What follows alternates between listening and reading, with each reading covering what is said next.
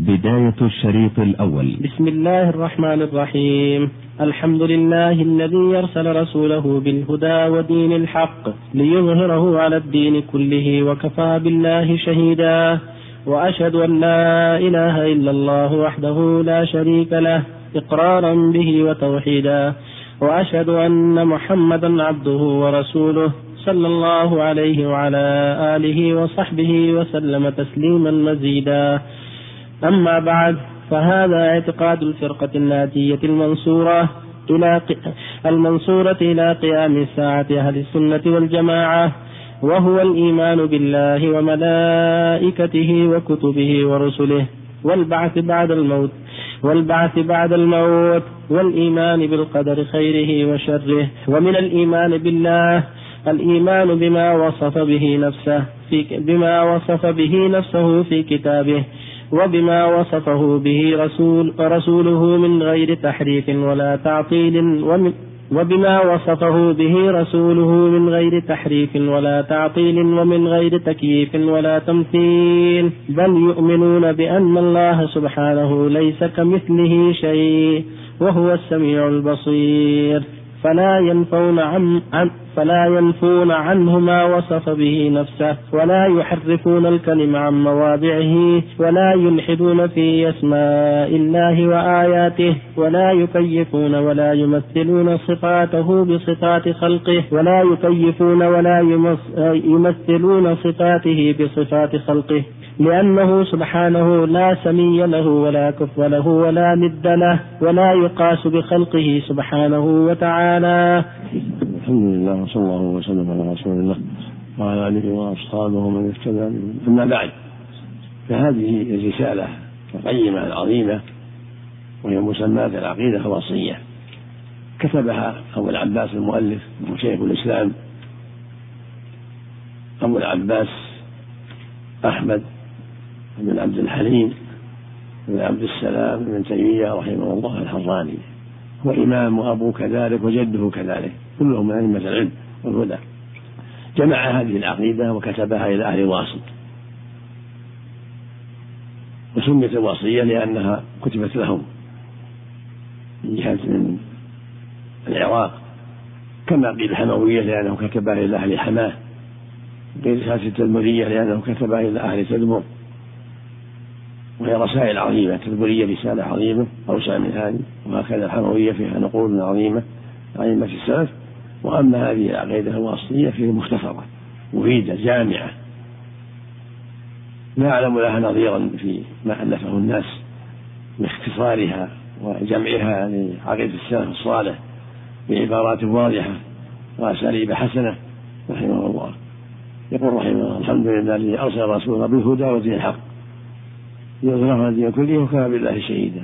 أرسل محمد بالهدى الحق كما قال الله جل وعلا هو الذي أرسل رسوله بالهدى ودين الحق الهدى العلم النافع والأخبار الصادقة يقال له هدى. ودين الحق الشرائع المستقيمة العاجلة من الأوامر والنواهي. وأرسله سبحانه بعلم نافع وعمل صالح وشرائع مستقيمة. ليظهره على الدين كله. بما أرسله من الهدى وكفى بالله شهيدا على هذا الأمر العظيم. وأشهد أن لا إله إلا الله شريك إقرارا به وتوحيدا يعني إقرارا بأنه هو الواحد المستحق العبادة هو الواحد في ذاته الخلاق الرزاق هو الواحد في صفاته وأسمائه هو الواحد في ربوبيته وخلقه لعباده فهو واحد سبحانه في خلقه لعباده لا خالق غيره واحد في أسمائه وصفاته لا سمي له ولا كف له ولا شبيه له سبحانه وتعالى واحد في توحيد عباده واحد في الإلهية لا يستحق العبادة سواه جل وعلا. إقرارا به يعني بهذا التوحيد العظيم وتوحيدا لله به سبحانه وتعالى. ثم صلى على النبي صلى الله عليه وسلم. كما في الحديث أنه صلى الله عليه وسلم أرشد لمن دعا أن يحمد الله ثم يصلي على النبي صلى الله عليه وسلم. ويستحب في تقدمة الدعاء والمؤلفات. حمد الله والثناء عليه والشهادة له الوحدانية في الرسالة عليه الصلاة والسلام. لأن هذا من أسباب قبول الدعاء الدعاء من أسباب التوفيق. ولهذا قال في حديث فضل بن عبيد إذا دعا أحدكم فليبدأ بحمد ربه والثناء عليه ثم صلى على النبي صلى الله عليه وسلم ويدعو ما شاء. ثم قال أما بعد فهذا اعتقاد أما بعد كلمة يؤتى بها للفصل بين ما قبلها وبعدها مقصود بها الانتقال يعني أما بعد ما تقدم من الكلام فهذا اعتقاد. يعني فأقول هذا. فهذا يعني الذي يأتي إشارة إلى ما يأتي بعد هذا. فهذا يعني الذي يأتي الذي أذكره بعد قوله هذا. هو اعتقاد فرقة الناجية المنصورة إلى قيام الساعة أهل السنة والجماعة. لأن الرسول أخبر أن الأمة تفترق إلى 73 فرقة. كلها في النار إلا واحدة. قيل من يا رسول الله؟ قال الجماعة. وفي لفظ ما أنا عليه وأصحابي. فهؤلاء هم أهل السنة والجماعة.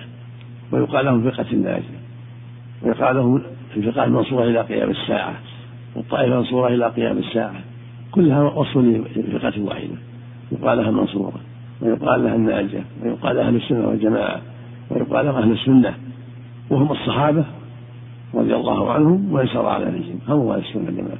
موفق الناجية. أصحاب النبي صلى الله عليه وسلم ومن سار على طريقهم. وسلك مسلكهم واقتدى بهم. هؤلاء هم أهل السنة والجماعة ويخرج من ذلك من الجهمية والمعتزلة والمرجعة والقدرية وكل من خالف الصحابة. يكون من الفقه من الفقه الثنتين والسبعين. وإنما يكون من الفقه الناجية من سار على نهج الصحابة في توحيد الله والإخلاص له واتباع شريعته وتعظيم أمره ونهيه كما جاء في كتابه وسنة نبيه. هؤلاء هم الفقه الناجية وعقيدتهم هي الإيمان بالله. وملائكته وكتبه ورسله واليوم الآخر. وفي الرواية الأخرى والبعث بعد الموت. وبالقدر خيره وشره. عقيدة أهل السنة والجماعة تتفرع من هذه الأصول الستة.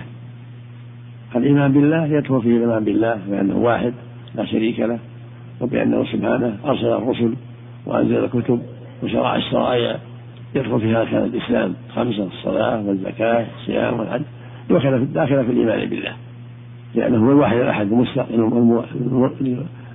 المستقل بالعبادة وهو الذي شرع الشرائع. فشرع الصلاة والزكاة والصيام والحج وسائر الأحكام. والإيمان بالملائكة يعني كل من سمى الله في كتابه أو جاء في السنة الصحيحة أهل السنة يؤمنون به. من جبرائيل وميكائيل وإسرافيل وملك الموت وخازن النار وغير ذلك جميع الملائكة. من فصل آمنوا به مفصلا وبالمجمل حماة العرش والكروبيون وغيرهم يؤمن بها أهل السنة مجملي مجملي. فنؤمن بأن لله ملائكة منهم حملة العرش منهم الكروبيون الذين يحتفون بالعرش منهم من يتعاقبون فينا منهم ملائكة المكثرون بنا منهم جبرائيل وميكائيل وإسرافيل إلى غير ذلك. نؤمنهم جميعا وأنهم عبيد الله. بل عباد مكرمون لا يسبقهم القول وهم بهم يعملون كما قال الله عنهم. وهم من خير عباد الله لكن أهل السنة والجماعة يرون المؤمنين من البشر أفضل منهم بإجماع أهل السنة أن المؤمنين من البشر أفضل لأنهم مكلفون مبتلون بالشهوة فهم أفضل من هذه الحيث إذا آمنوا واستقاموا. وملائكة وكتبه كذلك يؤمنون بكتب الله المنزلة. على الرسل جميعها. ما عرفوا آمنوا به كالتوراة والإنجيل والزبور والقرآن وما لم يعرفوا آمنوا به مجملا كما قال تعالى لقد رسلنا رسلا بالآيات وأنزلنا الكتاب والميزان يؤمن أهل السنة بأن الله أنزل كتب على الرسل وأنها حق وأنها كتبه من كلامه جل وعلا ومن التوراة والإنجيل والزبور والقرآن من جملة الكتب التي أنزلها. ورسل كذلك يؤمن أهل السنة والجنة بالرسل. وأن الله أرسل الرسل من أولهم نوح ومنهم آدم عليه الصلاة والسلام رسول إلى ذريته إلى آخرهم محمد عليه الصلاة والسلام. كلهم حق. كلهم بلغوا رسالات الله. كلهم بعثوا ليدعوا الناس إلى توحيد الله وطاعة الله. وينذروهم بالشرك والمعاصي. كلهم من أولهم آدم إلى آخرهم محمد عليه الصلاة والسلام. وسمي نوحا أول رسول لأنه أول رسول أرسل أهل الأرض بعدما بعدما وقع الشرك فيهم. وكانوا قبل ذلك على التوحيد تبع لشريعة آدم عليه الصلاة والسلام. ثم وقع الشرك في يعني في قوم نوح بسبب الغلو في ود وسواء ويغوث ويعوق ونسر. فأرسل الله نوحا إليهم يدعوهم إلى توحيد الله وينذرهم نقمة الله. فلما أصروا ولم يستجيبوا أخذهم الله بالطوفان والغرق. نسأل الله العافية. وهكذا أهل السنة يؤمن بالأصل الخامس وهو اليوم الآخر والبعث بعد الموت. أهل السنة يؤمنون بأن الناس يموتون الجن والإنس وأنهم يبعثون. والبعث يقال له البعث الآخر ويقال له اليوم الآخر. البعث بعد الموت يسمى اليوم الآخر ويسمى البعث بعد الموت. كلها جاءت فيها النصوص. اليوم الآخر بنص القرآن وجاء البعث في بعض الأحاديث بعث بعد الموت. أهل السنة يؤمنون بأن الناس يبعثون. الجن والإنس يموتون ويبعثون ويجازون على أعمالهم خيرها وشرها. كما بين الله ذلك في قوله جل وعلا. زعم ان كفروا أن يبعثوا قل بلى وربي لتبعثن ثم لتنبؤن بما عملتم وذلك على الله يسير. لابد من بعث الناس وجزائهم. فاليوم الآخر هو البعث بعد الموت. يجازى الناس فيه بأعمالهم. من خير فخير وإن شر. فشر كما قال تعالى ولله ما في السماوات وما في الأرض ليجزي الذين أساءوا بما عملوا ويجزي الذين أحسنوا بالحسنى. لهم موعد وهو يوم القيامة. وإن في الدنيا وماتوا ولم يعاقبوا فإن لهم موعدا يوم القيامة. كما قال تعالى ولا تحسبن الله غافلا عما يعمل الظالمون إنما يؤخرهم اليوم تشخص فيه الأبصار وهو يوم القيامة. الركن السادس القدر الإيمان بالقدر وأن الله قدر الأشياء قبل خلق الناس. بقدره السابق كما في الصحيح عن عبد الله بن عمرو في صحيح مسلم عبد الله بن عمرو بن العاص رضي الله عنهما عن النبي صلى الله عليه وسلم قال إن الله قدر مقادير الخلائق قبل أن يخلق السماء والأرض بخمسين ألف سنة وعرشه على الماء. وقال جل وعلا إنا كل شيء خلقناه بقدر. وقال تعالى ما أصاب المصيبة في الأرض ولا في أنفسكم إلا في كتاب من قبل أن نبرأها. إن ذلك على الله يسير. لكي لا تأسوا ولا ترهوا بما آتاكم والله لا يحب كل مختلف قدر سابق ثابت مكتوب. كما قال تعالى أن تعالى ان الله؟ يعلم ما إن ذلك في الكتاب. إن ذلك على الله يسير. فأهل يؤمنون بأن الله قدر الأشياء وكتبها قبل خلق الناس وقبل وجود الناس بخمسين ألف سنة. قبل خلق الخلق كلها. قبل خلق السماء بخمسين ألف سنة. وكان عرشه على عليه الصلاة والسلام. وسبحانه وتعالى. فهذه الأركان الستة هي أصول الإيمان. عند أهل السنة والجماعة. ومن الإيمان بالله الإيمان بما وصف بنفسه أو وصف به رسول الله صلى الله عليه وسلم بغير تحريف ولا تعطيل ولا تقديس تكييف ولا تنزيل داخل الإيمان بالله. الإيمان بما سمى الله بنفسه. حكيم عزيز رؤوف رحيم قدير يغضب ويرضى إلى غير ذلك. أو وصف به رسول الله صلى الله عليه وسلم في الأحاديث الصحيحة. يجب إثبات غير الله. كما في حديث الحق والله رجلين يقتل احدهما كلاهما ويدخل الجنة. قال في حديث إن ربي قد غضب اليوم غضبا لم يغضب قبله مثله وليغضب بعده مثله يوم القيامة إلى غير هذا من صفات الله جل وعلا التي جاء بها الكتاب العزيز أو السنة المطهرة. تؤمن بها أيها السنة سبحانه لا سمي له ولا كف له ولا ند له لا مثيل يعني ولا يقاس بخلقه سبحانه وتعالى فله الأسماء الحسنى وصفات العلا فلا يمثل صفاته وصفات خلقه جل وعلا بل يعلمون أن صفاته تليق به. لا يشبه فيها لا يشبه فيها خلقه سبحانه. ليس له سمي. هل تعلم له سميا لم يكن له كفوا أحد.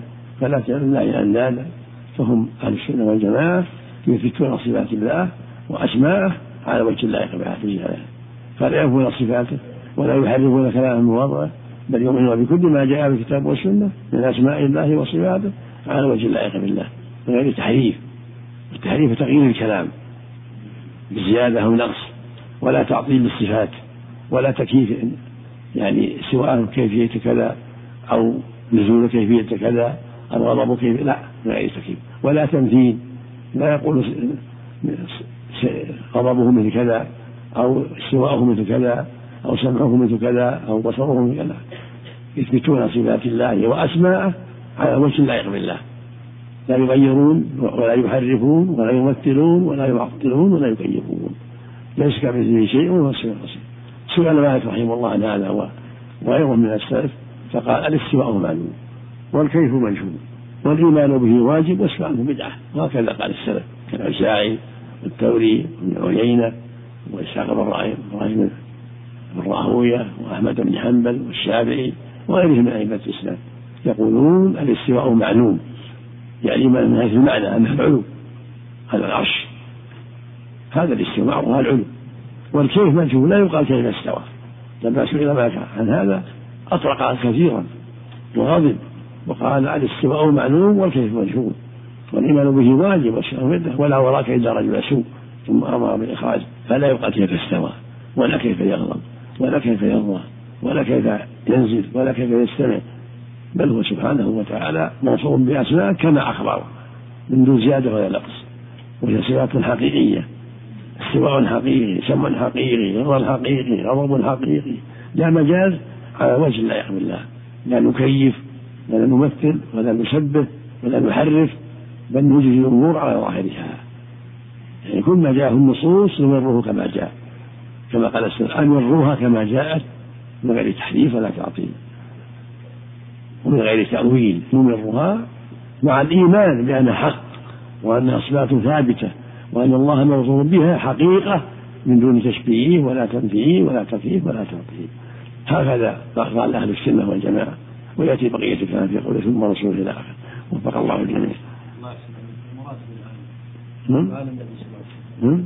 المقصود بآل النبي صلى الله عليه وسلم آل النبي أتباع أهل الدين وأهل بيته كلهم أزواجه وبنو هاشم من آله وأصحابه من آله من جهة التبعية. نعم. وكل من جاء بعدهم من أتباع النبي صلى الله عليه وسلم هم من آله. كما قال الله أدخلوا آل فرعون يعني أتباع فرعون أشد العذاب إن شاء الله أحسن الله عليكم يا شيخ. قياس المنفي ولا يقصد خلفه؟ إيه قياس بس له قياس الأولى يعني كل جاء الكمال فالله أولى. به نعم. نعم. إن الله يبسط يده بالليل نعم. إن الله يبسط يده بالليل. على وجه على وجه لا يقبل الله. لا لا نقول كيف يبسط؟ يبسط على وجه لا يقبل الله. هو أعلم بهذا سبحانه وتعالى. هو أعلم بهذا. يبسط يده بالليل ينزل إلى سماء الدنيا كل ليلة يقول كذا يأمر بكذا ينهى عن كل أصل تليق بالله. لا نشبهها بصفة المخلوقين سبحانه ها؟ كمال في النقص كمال في النقص يتضمن حمل ونقص وزيادة ونقص. يتضمن أشياء كثيرة. ما يقال لم يلد ولا. كمال نسبي المخلوق الله عليك الحديث أول ما خلق الله القلم. حديث صحيح. ثابت. نعم. تفسير الصلاة بالرحمة. هو وجه ها؟ تفسير الصلاة النبي صلى الله عليه وسلم بالرحمة. لا الصلاة والسلام تنعم الله. كلام ثناء الله يقال الصلاة على عباده. ومن ومن ومن الصلاة عليها ورحمة أيضا. كما قال تعالى هناك كان الصلوات بالرحمة عطفها عليهم. فالرحمة الإحسان إليهم والصلاة ثناءه عليهم. وإذا أطلقت الصلاة دخلت فيها الرحمة. الصلاة على عباده هو الذي يصلي عليكم وملائكته يثني عليكم ويرحمكم برحمته سبحانه عند الإطلاق يعني. التفكر في الذات هل هو جائز؟ نعم. التفكر في الذات الإلهية. أم التفكر في ما المخلوق ما لا جاءت بعض الروايات لكنها ضعيفة لا تفكر في ذات الله. لكنها أحاديث روايات ضعيفة. والتفكير ما ما هو ما له محل يعني ما يدرك بالأفكار إنما يدرك بالسمع. قال الله قال رسوله. ليس له التفكير بالذات ما له محل. هو خطر في بال الإنسان الله. منزه عنه أحسن يختار يعتبر أفضل الأمة. أفضل. من الصديق. نعم. لأنه ينزل في آخر الزمان ويتبع الشريعة. لكنه نبي عنده وصف النبوة فوق الاتباع. وصف النبوة فوق الاتباع ولهذا قال العلماء الصديق أفضل الأمة من حيث عدم النبوة. لكن قول أئمة الإسلام في كتب العقائد أن أفضل هذه الأمة بعد نبيها حق هذا. يعني غير الأنبياء. عيسى نبي. أفضل من نبيك وغيره الله عليكم يا شيخ. مخلوقات القلم أو العرش أول مخلوقات المشاهدة القلم. وأما المخلوقات الجملة الله أعلم. قال بعض أعلم أنها العرش والله الصواب عدم علم ذلك قال ابن القيم رحمه الله في النونية والناس مختلفون في القلم الذي سبق القضاء به من الديان. هل كان قبل العرش أو بعدهم؟ قولان عند أبي على عند أبي على الهمداني والحق أن العرش قبله لأنه وقت الكتابة كان على أركانه العرش سابق القلم لكن قلم أول مخلوقات المشاهدة من سماء وأرض ونحو ذلك. لأن الله قال إن الله قدر مقال قبل بخمسين ألف سنة وعرشه على ذلك صلى الله عليكم يا شيخ. يقول الكرة الأرضية تدور لا من بعضهم. لهم شبهة نقول باطل الله قال وألقى الفراسة أم تميل بكم كتبنا في هذه الرسالة بينا فيها غلطهم بعض أحسن الله عليكم بعض المشايخ.